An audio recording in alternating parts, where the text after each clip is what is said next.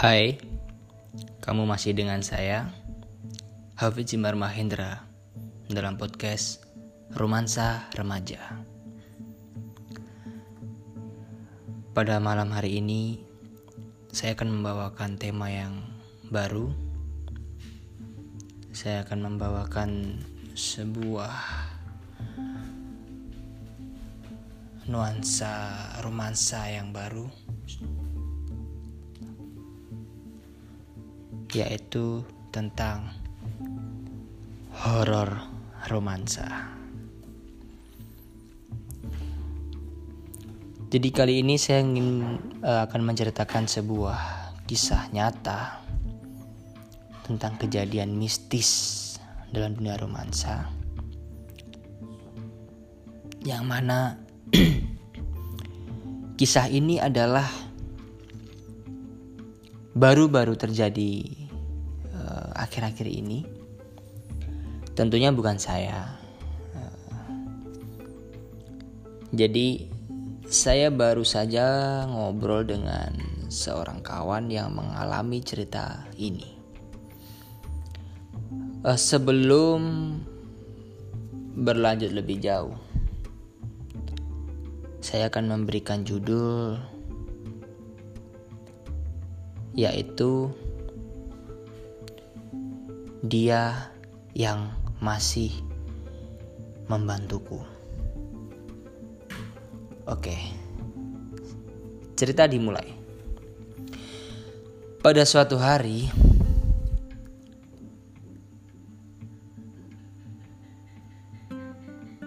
Indra memiliki pacar yang bernama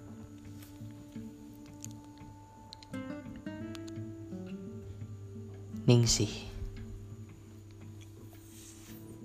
Jadi Ningsih adalah seorang mahasiswa, dia berkuliah di Malang. Dia mahasiswa kedokteran.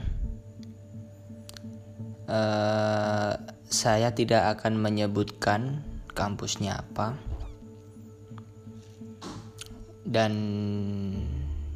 ini saya lakukan juga untuk menjaga nama baik dari kampus tersebut.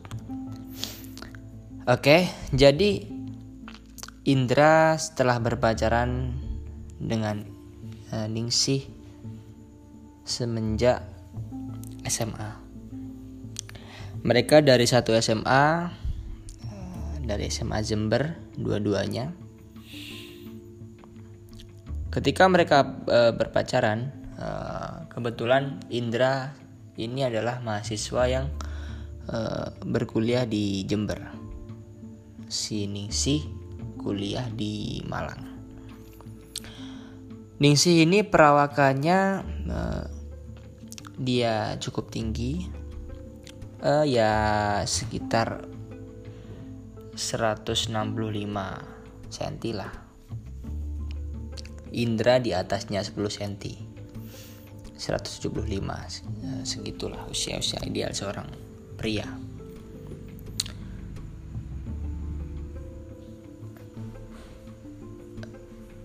Sampai pada suatu ketika rumah eh, mohon maaf. Jadi eh, saya lebih perjelas dulu. Jadi Ingsi ini adalah mahasiswa yang berkuliah di Malang dia tinggal di Malang, dia kos. Dia ada di kos salah satu kos-kosan yang cukup elit di Kota Malang. Sampai suatu ketika kos-kosan Ningsi kemasukan maling. Hari itu masih uh, pagi sekitar jam 9 Ningsi sedang asik mandi. Tidak sadar bahwa kos-kosannya telah dimasuki oleh maling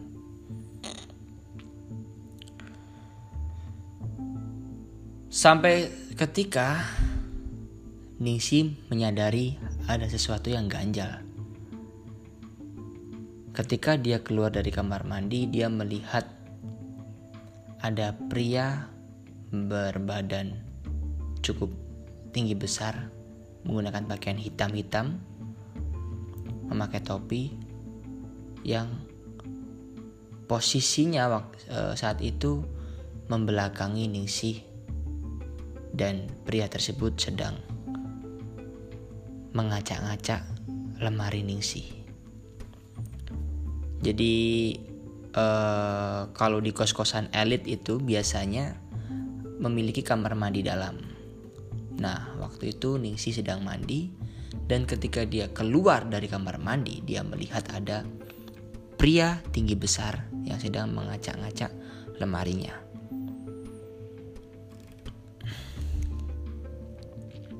Jadi ternyata pria ini sedang berniat ingin mengambil barang berharga yang dimiliki oleh Nisi.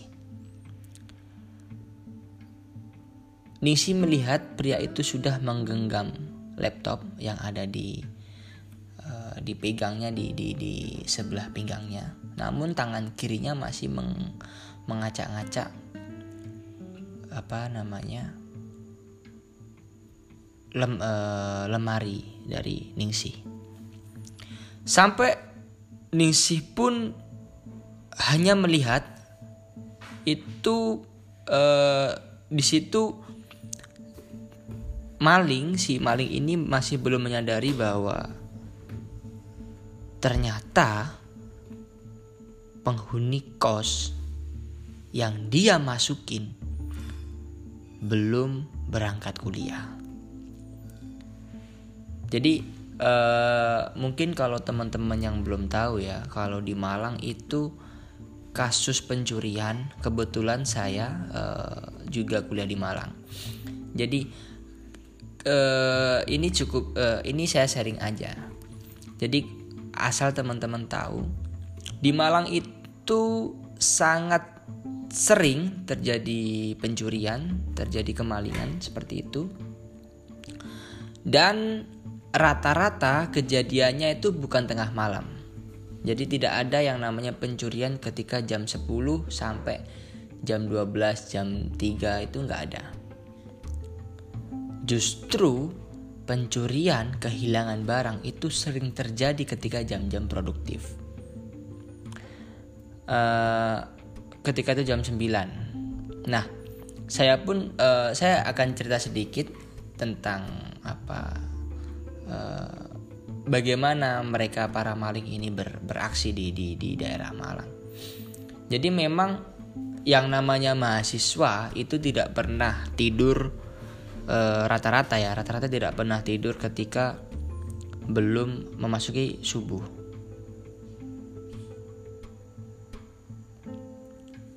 Semua mahasiswa baru rata-rata ketika pada masa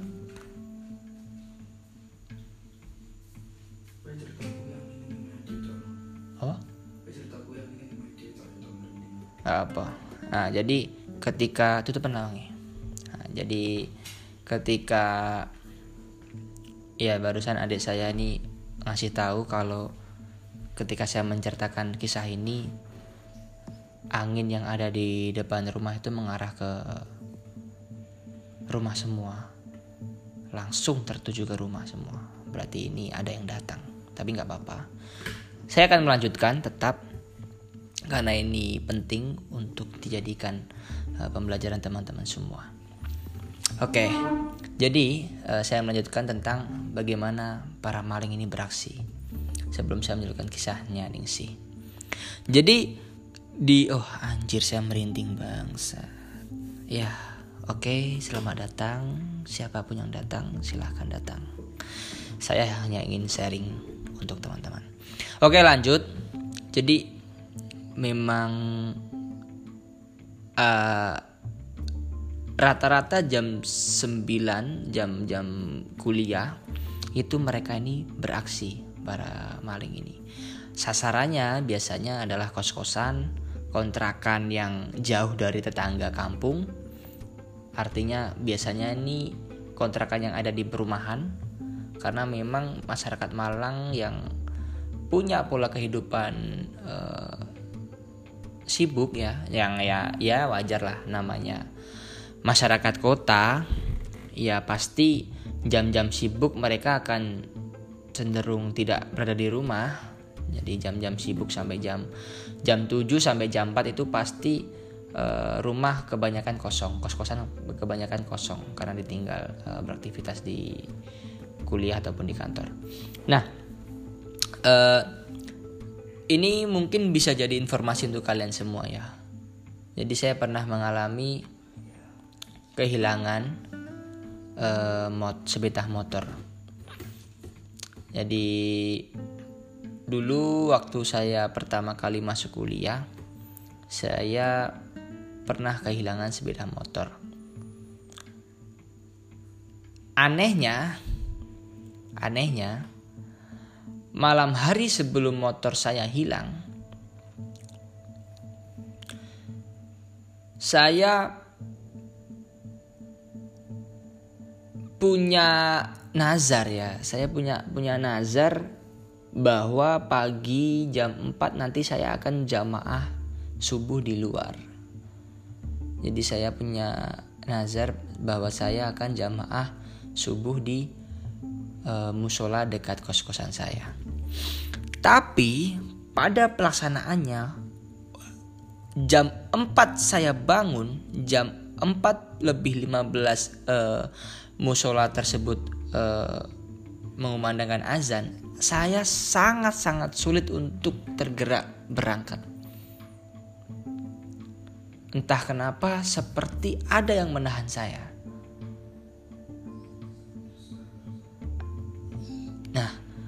Jadi uh, malam itu saya sudah belajar seperti itu, tapi pada paginya saya sulit untuk bangun untuk merealisasikan bahwa saya ingin jamaah di musola dekat masjid saya, uh, kos-kosan saya.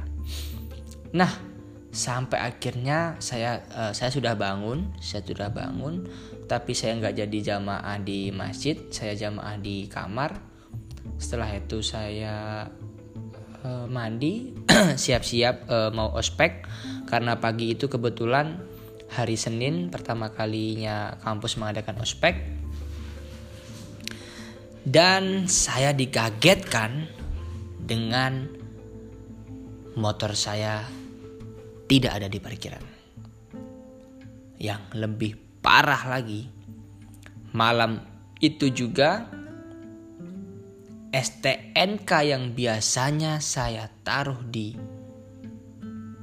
dompet, entah kenapa saya terpikir untuk memberikan STNK tersebut di dalam jok.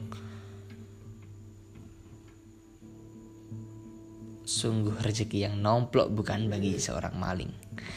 Nah, uh, di sini saya saya ingin berbagi kepada teman-teman.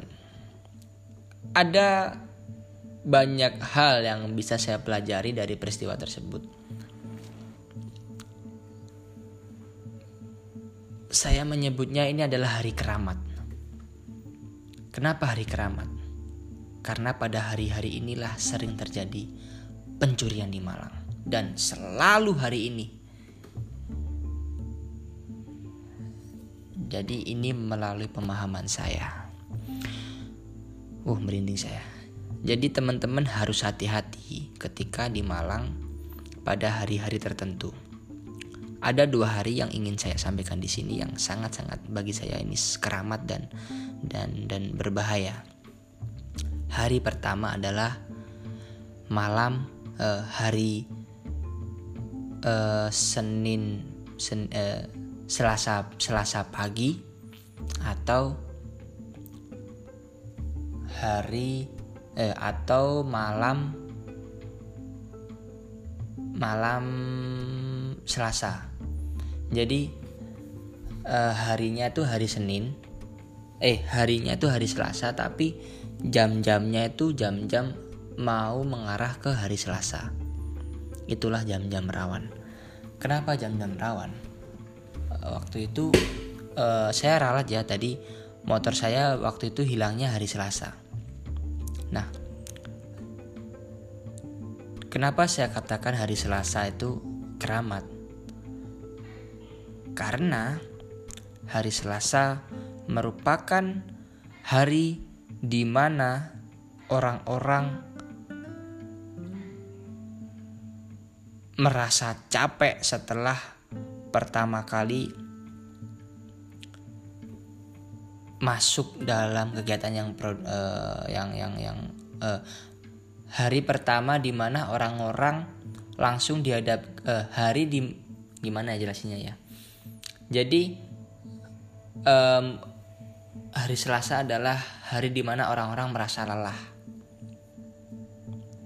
Orang-orang merasa lengah dan di situ cenderung hari hari Selasa itu cenderung orang-orang merasa sudah tersistem uh, pikirannya. Jadi sudah tersistem dengan rutinitasnya. Kenapa saya katakan demikian? Karena weekend Jum, uh, Jumat sampai Minggu itu merupakan hari di mana orang-orang biasanya memanfaatkan waktunya untuk kesenangan untuk liburan, untuk main, untuk uh, mungkin dugem, clubbing, ya intinya untuk menghibur diri. Sampai Minggu malam. Senin pagi rata-rata orang ke mana? Ya rutinitas. Kalau yang sekolah ke sekolah, yang kuliah ke kampus, yang bekerja kerja. Artinya Senin adalah hari pertama mereka berutinitas. Yang namanya rutinitas pasti akan membosankan dan melelahkan. Nah, makanya kenapa maling itu selalu mengambil hari bukan hari Senin, bukan hari Rabu, bukan hari Minggu, bukan hari Sabtu. Eh, bukan hari Minggu, bukan hari Jumat, tapi selalu mengambil di hari Selasa. Karena Senin adalah puncak eh, Senin adalah pertama kali mereka beraktivitas. Dan ada hari yang kedua yang sangat-sangat berbahaya dan kalian harus waspada yaitu adalah hari Sabtu pagi atau hari eh, atau hari malam Sabtu. Jam-jam Sabtu pagi itulah jam-jam orang-orang beristirahat. Orang-orang meletakkan tubuhnya, meletakkan pikirannya, akhirnya mereka cenderung banyak yang lengah. Ini ini saya bisa berbicara seperti ini karena saya pernah ngobrol dengan salah seorang teman yang mana dia memiliki kawan mantan begal. Dan si temannya yang mantan begal ini dia juga sering beraksi di bukan di Malang tapi ya, dia sering beraksi di daerah Lampung sana. Jadi rata-rata sama penerapannya. Uh, ini khusus ini informasi untuk untuk teman-teman semua aja khususnya anak-anak muda biar lebih hati-hati untuk membawa kendaraan kalian. Nah, Kenapa saya katakan malam malam eh, Sabtu ya atau Sabtu pagi? Karena di situ orang-orang ketika weekend weekend eh, weekend tiba itu kan hari Jumat ya hari Jumat. Ketika weekend orang-orang cenderung ingin bersirahat, ingin lepas dari pekerjaan, ingin lepas dari rutinitas atau ya intinya mereka ingin senang-senang. Jumat mereka mengetahui bahwa Jumat adalah weekend, Jumat adalah mendekati hari libur, sehingga mereka akan beristirahat panjang sampai akhirnya Sabtu pagi mereka akan cenderung leha-leha atau santai-santai. Nah, itulah yang dimanfaatkan oleh para maling. Nah, motor saya waktu itu hilangnya pada hari Selasa pagi dan Ternyata di perumahan itu hari Sabtu dalam satu minggu itu hari Sabtu kemudian ada lima motor yang hilang dalam satu perumahan. Gila. Ya kan? Nggak gila itu. Satu perumahan motor hilang. Ada yang lapor itu KLX 1, ada Honda Beat 2, Vespa 1, sama satu lagi ini uh, Vario. Nah, saya masih ingat kejadian itu. Jadi mulai sekarang ya harus hati-hati kalau kalau di, di di Malang. Malang memang kota yang aman, Malang memang kota yang uh, nyaman. Cuman ya yang namanya kota besar pasti kejahatan juga besar. Artinya kita tidak boleh lengah. Nah itu saja yang ingin saya bocorkan tentang informasi permalingan. Oke, jadi baik saya lanjutkan dari uh, kisah Ningsih ya.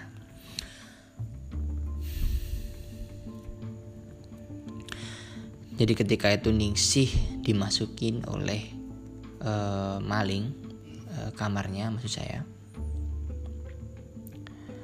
Dan setelah cukup lama Ningsih ber, uh, berdiam di belakang sang maling dengan tanpa suara uh, karena ketakutan sampai akhirnya Ningsih sudah tidak kuat karena badannya badannya merasa bergetar dan akhirnya Ningsih berteriak. Ternyata sang maling tidak seperti yang diharapkan oleh Ningsih. Apa yang terjadi ketika Ningsih berteriak? Sang maling langsung mengambil pisau dalam celananya dan langsung menghampiri. Serp. Pisau masuk. Nisi dinyatakan meninggal dunia hari itu juga.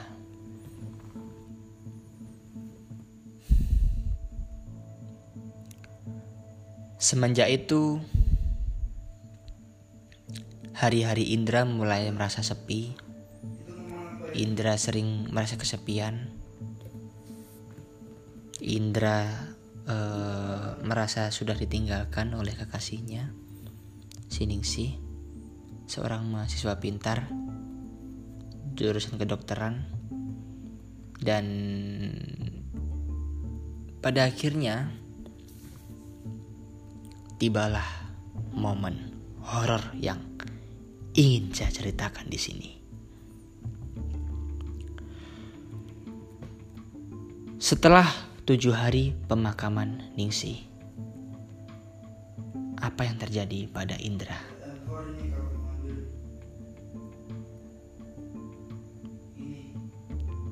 Ketika itu Indra berada di teras rumahnya.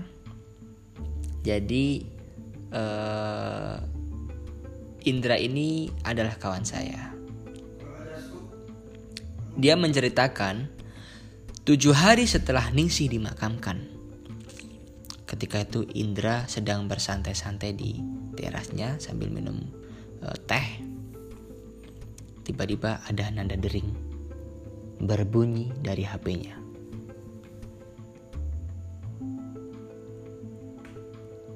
Indra langsung shock ketika melihat siapa yang menelpon. Indra langsung gemetar.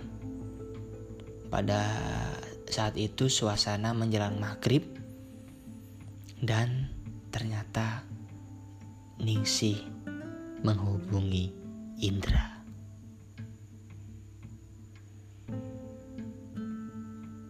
Indra hanya diam. Dia tidak berani mengangkat sama sekali telepon tersebut. Dia diamkan sampai Ningsih memanggil dalam dering tersebut tiga kali. Jadi selama tiga kali terus-terusan ditelepon. Ningsih menelpon. Indra tetap tidak mengangkat sampai akhirnya setelah tiga kali nelpon Ingsih tidak menghubungi kembali. Indra masih gemetar. Ketika itu Indra melihat awan sudah mulai menghilang dari sinarnya. Matahari sudah mulai tenggelam dari cakrawala. Dan hari mulai gelap. Tapi Indra masih berdiam di teras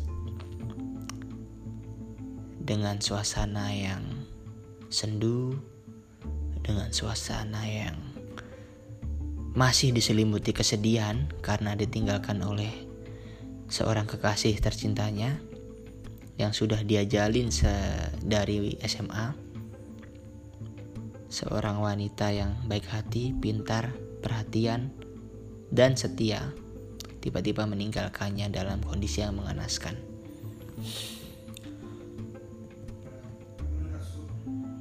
Indra saat itu shock, sangat-sangat shock. Dia tidak terfikirkan bagaimana mungkin seorang yang sudah berada dalam kuburan, seorang yang sudah secara logika sudah tidak bisa ada kontak fisik dengan alat elektronik. Tetapi hari itu juga tiba-tiba Indra dibuat ketakutan oleh niat baik Ningsih. Pada akhirnya Ningsih tidak menghubungi kembali dan Indra tetap melanjutkan aktivitasnya. Uh, jadi malam itu nih ya, Indra nugas uh, di sebuah kafe dekat rumahnya. Biasa yang namanya mahasiswa pasti tidak jauh-jauh dari yang namanya aktivitas nugas dari kampus. Jadi uh, Indra ini sering nongkrong di kafe tersebut dengan dengan Ningsi ketika Ningsi pulang ke Jember. Sampai pada akhirnya ketika Ningsi pulang ke rumah yang mana jalan yang dilewati oleh Indra adalah jalanan yang sering dilewati mereka berdua Sampai akhirnya ada telepon yang berbunyi kembali. Indra merasa bergetar karena dia merasa ini tidak seperti biasanya. Jam 10 malam ada orang yang tiba-tiba menelepon.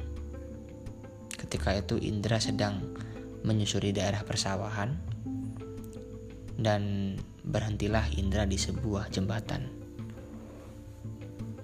dia ingin mengangkat telepon tersebut karena dianggap sudah sangat mengganggu perjalanannya. Mungkin dikhawatirkan itu adalah orang tuanya yang sudah mencari Indra. Di sinilah Indra mengalami fenomena mistis tersebut. Jadi Indra tidak menya tidak menyadari bahwa yang sedang menelpon dia adalah Ningsi. Jam 10 malam, kondisi di tengah persawahan di atas jembatan, Indra berhenti dan langsung mengambil HP-nya untuk mengangkat telepon Ningsi. Apa yang terjadi? Indra langsung berkata, "Iya, assalamualaikum. Ada apa, Ma?" Indra mengira itu adalah orang tuanya yang mencari Indra. Apa yang dijawab oleh si penelpon? Halo, Mas. Ini saya Ningsi, Mas. Indra langsung kembali gemetar. Indra merasa ketakutan.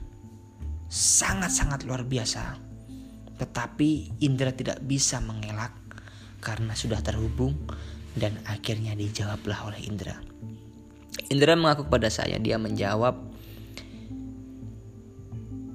ini bukan Ningsi. Kamu siapa?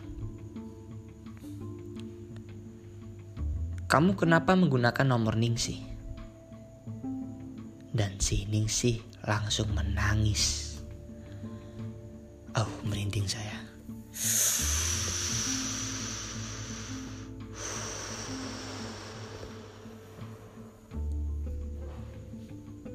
Ningsih menangis.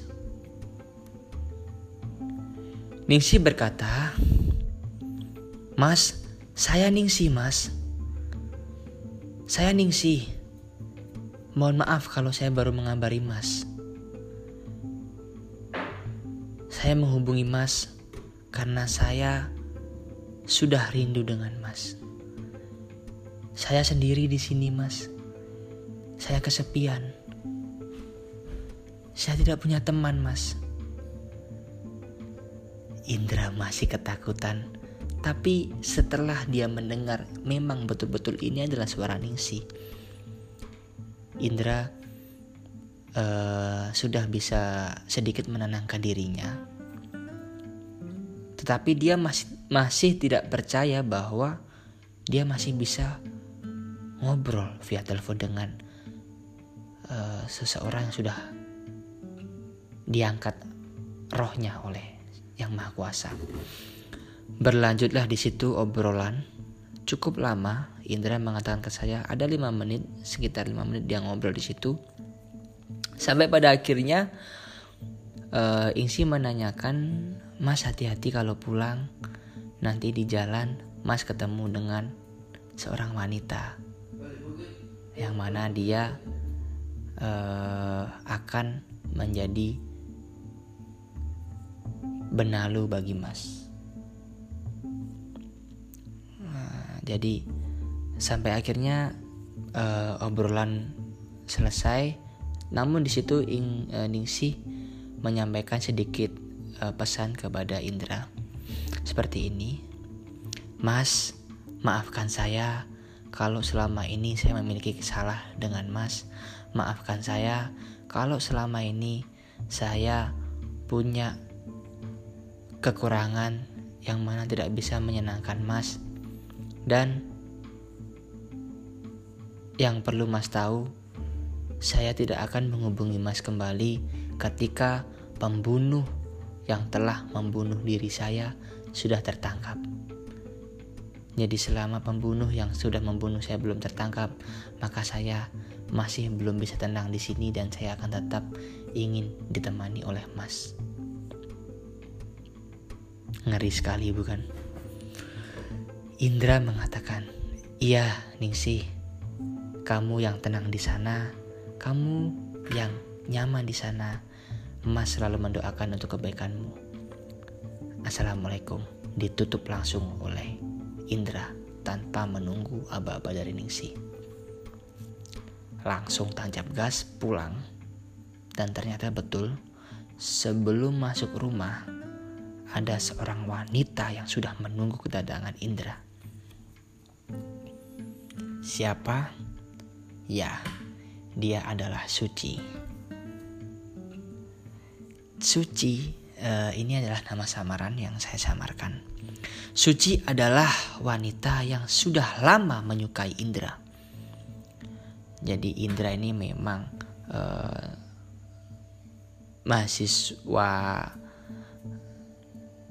uh, pintar dia dia cukup pintar uh, dia berkuliah di Jember di salah satu kampus di Jember jurusannya teknik. Saya tidak menyebutkan teknik apa yang jelas dia anak teknik. Dan dia di di Jember memang uh, banyak disukai oleh uh, wanita di khususnya di daerah kampusnya. Suci ini sudah lama mengamati Indra dan namun di sini Suci juga tahu kalau Indra waktu itu masih memiliki pacar. Dan setelah Suci mengetahui uh, si pacar sudah meninggal, artinya sudah tidak ada hubungan apa-apa dengan Indra, maka di sini Suci mendekat. Nah, akhirnya Suci mendatangi rumah Indra malam-malam itu dengan maksud untuk membantu orang tuanya. Karena memang setelah uh, sepeninggalan uh, Ningsih, wanita yang sering menemani Indra adalah Suci ini. Jadi orang tuanya sudah menaruh uh, kepercayaan terhadap Suci. Nah, malam itu Indra merasa shock dan dirinya dibuat kagum oleh pernyataan Ningsih ketika di sawah. Dan ternyata terbukti ada seorang wanita yang menunggu Indra. Sampai suatu ketika uh, Indra pada akhirnya berpacaran dengan Suci. Dan mereka ah, merinding saya. Entah siapa yang hadir entah Ningsi uh, saya mohon maaf saya di sini hanya berbagi. Oke saya lanjut. Nah jadi uh, Indra tetap melakukan aktivitas seperti biasanya namun di sini lagi-lagi Ningsih menghubungi Indra. Jadi uh, mungkin teman-teman juga belum tahu ya. Saya saya saya agak kelewatan tadi menceritakannya. Jadi Suci ini adalah seorang mahasiswa uh, jurusan keperawatan di salah satu kampus di Jember juga. Satu jurusan dengan eh, satu kampus dengan Indra. Nah, Jadi ketika Indra uh, sedang asik di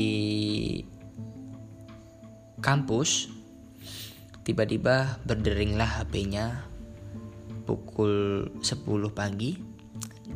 Indra bercerita kepada saya bahwa tiba-tiba hari itu juga Ningsih menelepon Indra. Jam 10 pagi Ningsih menelpon Indra.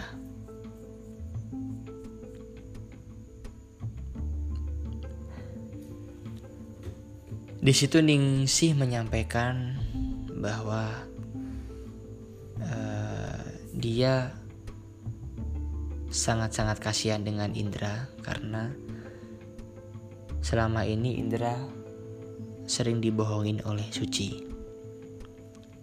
Dibohongin seperti apa? Jadi ternyata Suci ini mendekati Indra bukan karena kebaikan Indra, bukan karena kepintaran Indra, tapi Suci ingin berpacaran dengan Indra karena harta Indra. Memang Indra ini anak orang kaya, dia anak orang yang cukup dan Suci merasa itu adalah sebuah sebuah prospek bagi dia. Sampai akhirnya Ningsi berkata seperti ini. E, mas, saya cuma berpesan kepada Mas, tolong hati-hati dengan wanita itu. Dia sering bohongin Mas. Dia sering tidak jujur dengan Mas. Mas tolong hati-hati dengan wanita itu. Sampai akhirnya Indra masih bingung. Ini maksudnya apa kok dia berkata seperti ini? uh, Indra langsung menjawabnya baik Ningsi terima uh, baik Ningsi terima kasih dan langsung dimatikan. Memang Indra tidak ingin berlama-lama ngobrol dengan Ningsi karena dia tahu bahwa itu bukan Ningsi. Uh, di Indra juga bukan anak yang polos, dia juga cukup kuat keagamaannya. Uh, tentang ketuhanan pun dia juga sudah memahami bahwa uh, yang namanya orang sudah meninggal artinya dia sudah tidak ada hubungan apa-apa lagi di dunia. Melainkan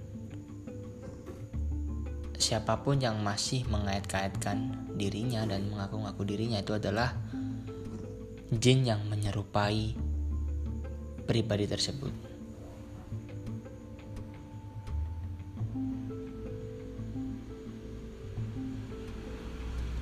Sampai suatu ketika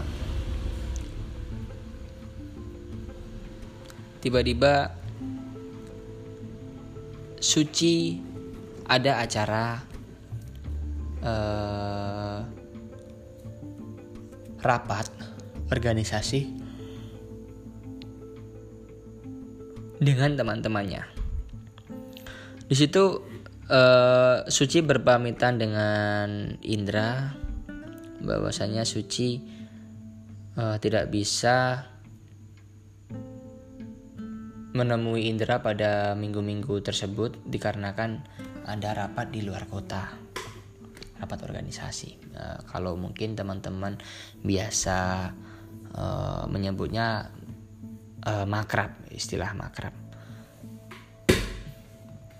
Jadi hari itu juga uh, Ningsih eh Ningsih uh, Suci berpamitan dengan Indra bahwa dia tidak bisa menemunya dalam minggu-minggu ini. Nah, yang aneh, sebelum Suci berpamitan seperti itu, Ningsih lebih dulu menelpon Indra. Ningsih bilang ke Indra seperti ini. Mas, tolong jangan percaya apa yang nanti dikatakan oleh pacarmu yang baru dia nanti akan bilang ke Mas bahwa dia mau keluar kota dengan alasan rapat atau makrab dan sebagainya lah. Tapi Mas boleh buktikan omongan saya. Coba nanti Mas cek di restoran dekat kampus pada hari itu juga jam sekian sekian dikasih tahu oleh Ningsi Mas datang ke sana dan Mas tunggu di sana apa yang terjadi. Mas akan menyaksikan bahwa perempuan itu sudah menipu Mas. Indra masih bingung. Sampai akhirnya setelah mengetahui Suci berkata demikian, Indra mulai paham. Oh, mungkin ini yang dimaksudkan oleh uh, si penghubung tadi, uh, si penelpon tadi yang mengaku Ningsih. Di sini Indra uh, cukup cukup bimbang antara mengikuti atau tidak mengikuti. Tapi uh, Indra mencoba untuk me me melepaskan keyakinannya untuk untuk mencoba uh, pertama kalinya mencoba perintah yang dilakukan uh, yang di yang dianjurkan oleh si uh, penelpon tersebut. Jadi Indra hari itu juga dia datang di restoran tersebut sesuai jam yang sudah ditentukan oleh Ningsi. Dan apa yang terjadi? Jadi hari itu adalah hari Sabtu, Sabtu sore. Indra mendatangi restoran tersebut pada Eh, pada saat itu memang restorannya sedang rame-ramenya sehingga suasananya cukup crowded. Tapi Indra masih belum paham apa maksud Ningsi untuk datang ke restoran tersebut dan membuktikan kebohongan Suci. Sampai akhirnya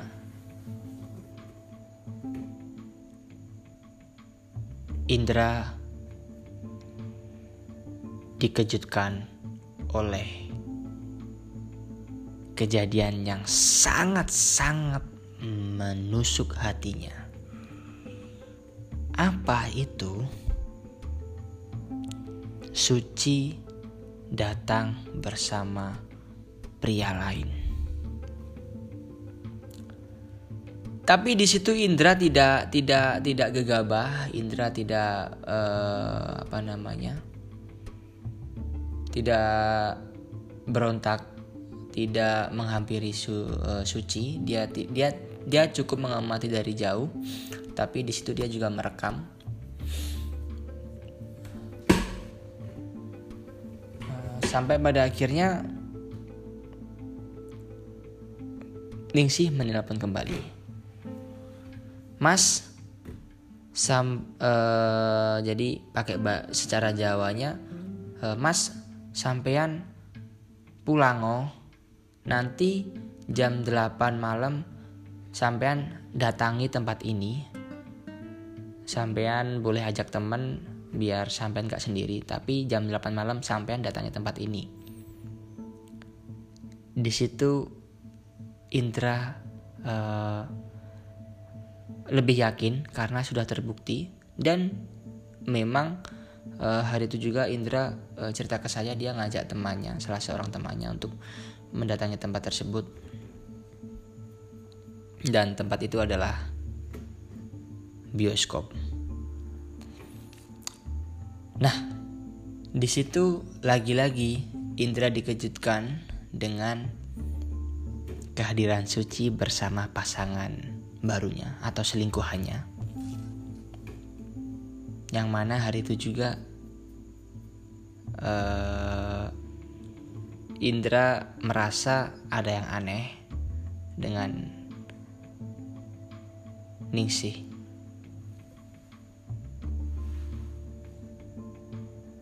Jadi tiba-tiba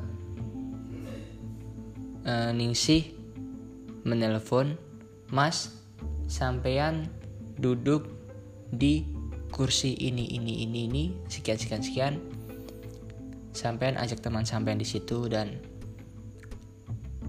nanti sampean akan melihat apa yang dilakukan oleh pacar baru sampean dan ternyata betul yang terjadi tempat yang diduduki oleh Indra adalah tempat yang akan diduduki oleh suci. Gila memang. Gila ini ini sangat-sangat gila. Wih, merinding lagi saya. Ini sangat-sangat gila.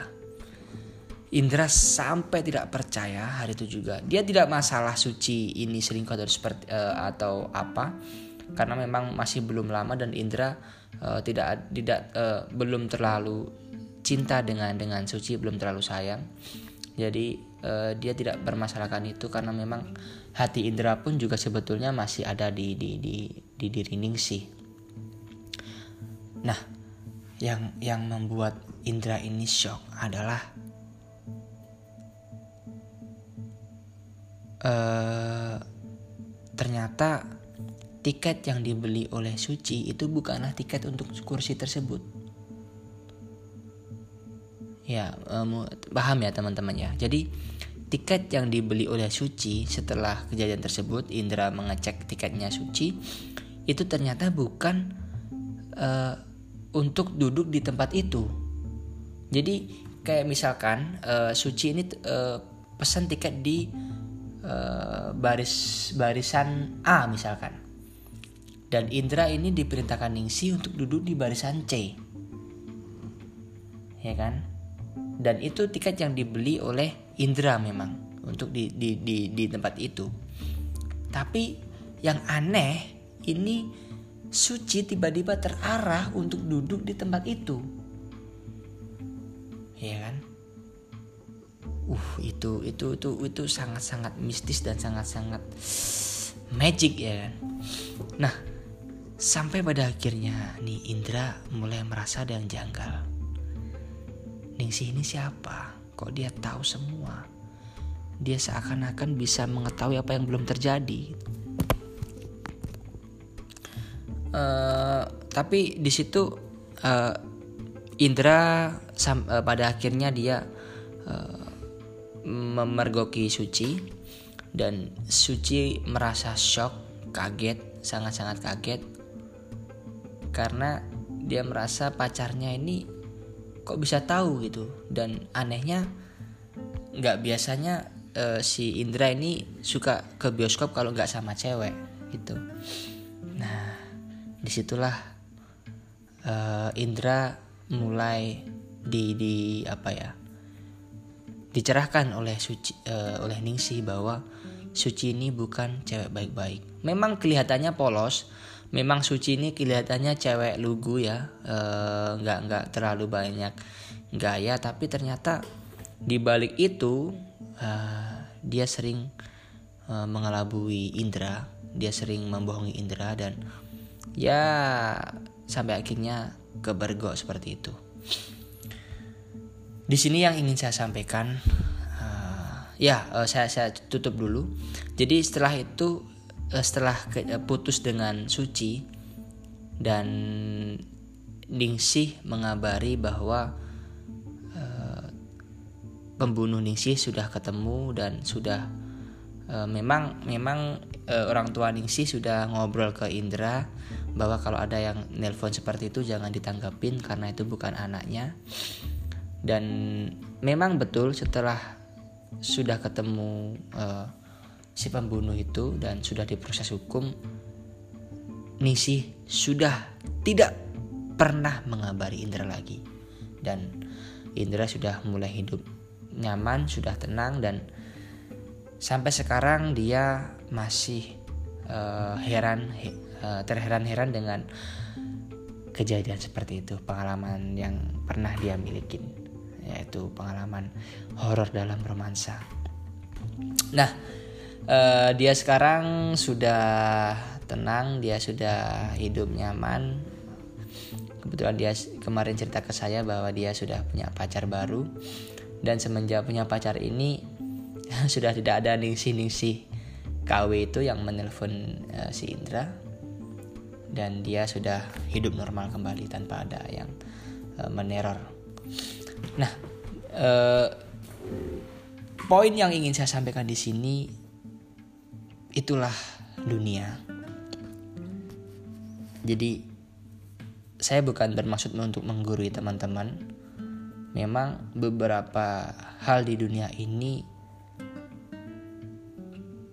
tidak bisa semua kita cerna dalam logika. Ada beberapa hal-hal goib yang hanya bisa kita cerna melalui iman kita, melalui uh, tauhid kita. Contohnya seperti ningsih dalam telepon itu itu sangatlah sangatlah mustahil seorang jenazah yang sudah meninggal bisa uh, bermain handphone atau smartphone. Dan yang lebih aneh lagi, nomor yang dibawa oleh Ningsih itu sebetulnya sudah ada di dalam saku Indra. Jadi Indra sudah menyimpan nomor Ningsih untuk tidak digunakan oleh siapa pun. Tapi entah kenapa tiba-tiba nomor itu muncul dan uh, menghubungi Indra. sangat sangat-sangat mengerikan bagi saya. Cuman di sini yang ingin saya uh, sampaikan di sini, jangan pernah teman-teman percaya dengan siapa pun yang mencoba menghubungi teman-teman walaupun dia mengaku itu adalah dirinya, padahal dirinya sudah meninggal. Karena bagaimanapun, ketika roh sudah diangkat oleh Allah, sudah diangkat oleh Tuhan, maka tidak ada campur tangan lagi di dunia kecuali adalah jin dan setan yang ingin mengelabui manusia sampai sekarang saya masih belum paham kenapa sebegitu pedulinya si penelpon itu, si si KW itu untuk me memberitahu keburukan-keburukan pacarnya Indra yang baru, si Suci. Sampai saya sekarang uh, Indra pun juga masih bertanya-tanya apa maksud dia untuk untuk memberitahu seperti itu. Kalaupun itu Ningsih juga nggak mungkin. Terus itu siapa kan begitu? Nah, itu yang masih menjadi tanda tanya di sini. Mungkin kalau teman-teman ada yang punya argumentasi atau ada yang punya pendapat tentang kisah ini, tentang apa teka-teki yang ingin uh, disampaikan oleh si penelpon itu, kalian bisa DM saya atau kalian bisa ya nanti kita sharing-sharing di sana di DM dan barangkali nanti Eh, teman-teman uh, juga punya kisah dan saya bisa angkat kisah teman-teman. Oke, itu saja sekian sharing sharing horor romansa. Masih dalam podcast romansa remaja, saya Hafiz Simar Mahendra pamit undur diri. Sampai jumpa dalam podcast berikutnya. Ciao.